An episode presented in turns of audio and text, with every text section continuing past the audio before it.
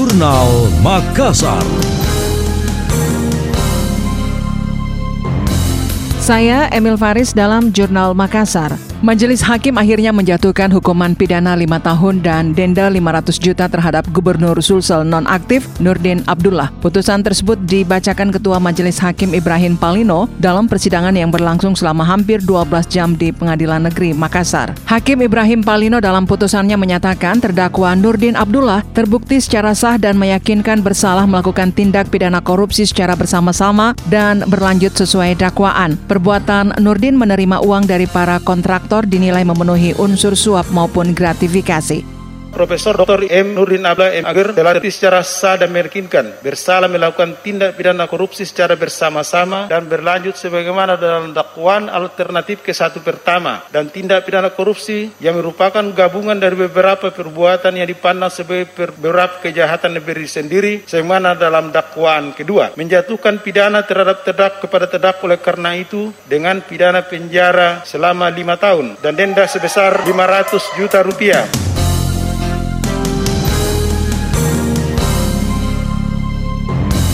Selain pidana penjara, Nurdin Abdullah juga dijatuhkan pidana tambahan berupa membayar uang pengganti sebesar 2 miliar 187 juta 600 ribu rupiah dan 350 ribu dolar Singapura. Jika uang pengganti tidak dibayar setelah vonis berkekuatan hukum tetap, maka harta benda terpidana akan dirampas untuk menutupi keuangan negara. Pidana tambahan lain untuk Nurdin Abdullah adalah pencabutan hak untuk dipilih dalam jabatan publik selama tiga tahun menjatuhkan pidana tambahan kepada terdakwa untuk membayar uang pengganti sebesar 2 miliar 187 juta 600 ribu rupiah dan 350 ribu dolar Singapura dengan ketentuan apabila tidak dibayar paling lama satu bulan. Setelah perkara ini mempunyai kekuatan hukum tetap, maka harta benda terpidana dirampas untuk menutupi kerugian negara dan apabila harta bendanya tidak mencukupi untuk membayar uang pengganti, maka diganti dengan pidana penjara selama 10 bulan.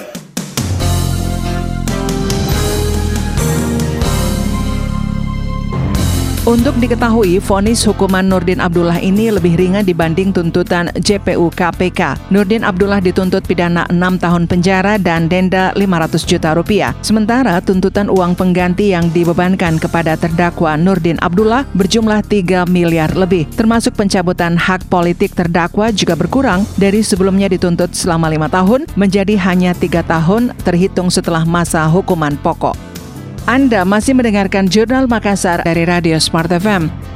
Agenda sidang perkara suap dan gratifikasi proyek infrastruktur yang melibatkan Gubernur Sulsel nonaktif Nurdin Abdullah dan bawahannya mantan Sekretaris Dinas PUTR Sulsel Edi Rahmat akhirnya memasuki tahap putusan. Terdakwa Edi Rahmat menjadi yang pertama dibacakan vonisnya. Sebelum membacakan vonis, Majelis Hakim secara bergantian kembali membacakan secara runut rangkuman fakta persidangan, baik yang disampaikan oleh para saksi maupun terdakwa. Ketua Majelis Hakim Ibrahim Palino dalam putusannya menyatakan terdakwa Edi Rahmat telah terbukti secara sah dan meyakinkan melakukan tindak pidana korupsi sebagaimana dakwaan JPU KPK. Karena itu hakim menjatuhkan hukuman penjara 4 tahun dan denda sebesar 200 juta kepada terdakwa Edi Rahmat. Apabila denda tersebut tidak dibayar akan diganti dengan pidana kurungan selama dua bulan menyatakan terdakwa Edi Rahmat telah terbukti secara sah dan meyakinkan bersalah melakukan tindak pidana korupsi secara bersama-sama sebagaimana dalam dakwaan alternatif pertama. Menjatuhkan pidana terhadap terdakwa oleh karena itu dengan pidana penjara selama 4 tahun dan denda sebesar 200 juta rupiah dengan ketentuan apabila denda tersebut tidak dibayar diganti dengan pidana kurungan selama 2 bulan. Menetapkan masa penangkapan dan penahanan yang telah terdakwa dikurangkan seluruhnya dari pidana dijatuhkan. Menetapkan terdakwa tetap dalam tahanan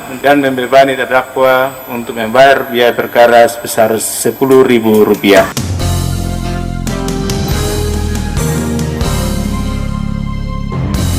Ditemui usai sidang, pengacara Edi Rahmat Abdi Manaf mengaku akan mempertimbangkan vonis tersebut dalam kurun waktu tujuh hari ke depan. Menurutnya, vonis hakim kepada kliennya tidak adil. Abdi Manaf menganggap seharusnya Edi Rahmat dapat divonis bebas. Hal itu mengingat kliennya telah membeberkan banyak fakta serta mengakui kesalahannya di hadapan majelis hakim saat membacakan pembelaannya. Dan insya Allah selanjutnya akan apa itu karena haknya Pak Edi ya akan diperjuangkan maka harus ada koordinasi jelas bahwa apa yang disebutkan itu bertentangan dengan kalau dari kami yang sudah menjelaskan fakta-fakta dan terkaitan terkait pernyataan-pernyataan saksi kemudian fakta yang sebenarnya di lapangan.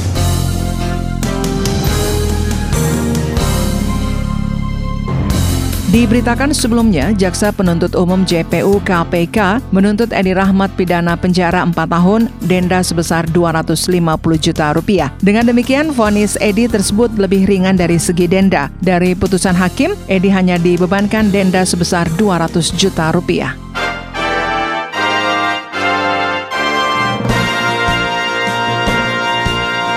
Demikian tadi, Jurnal Makassar.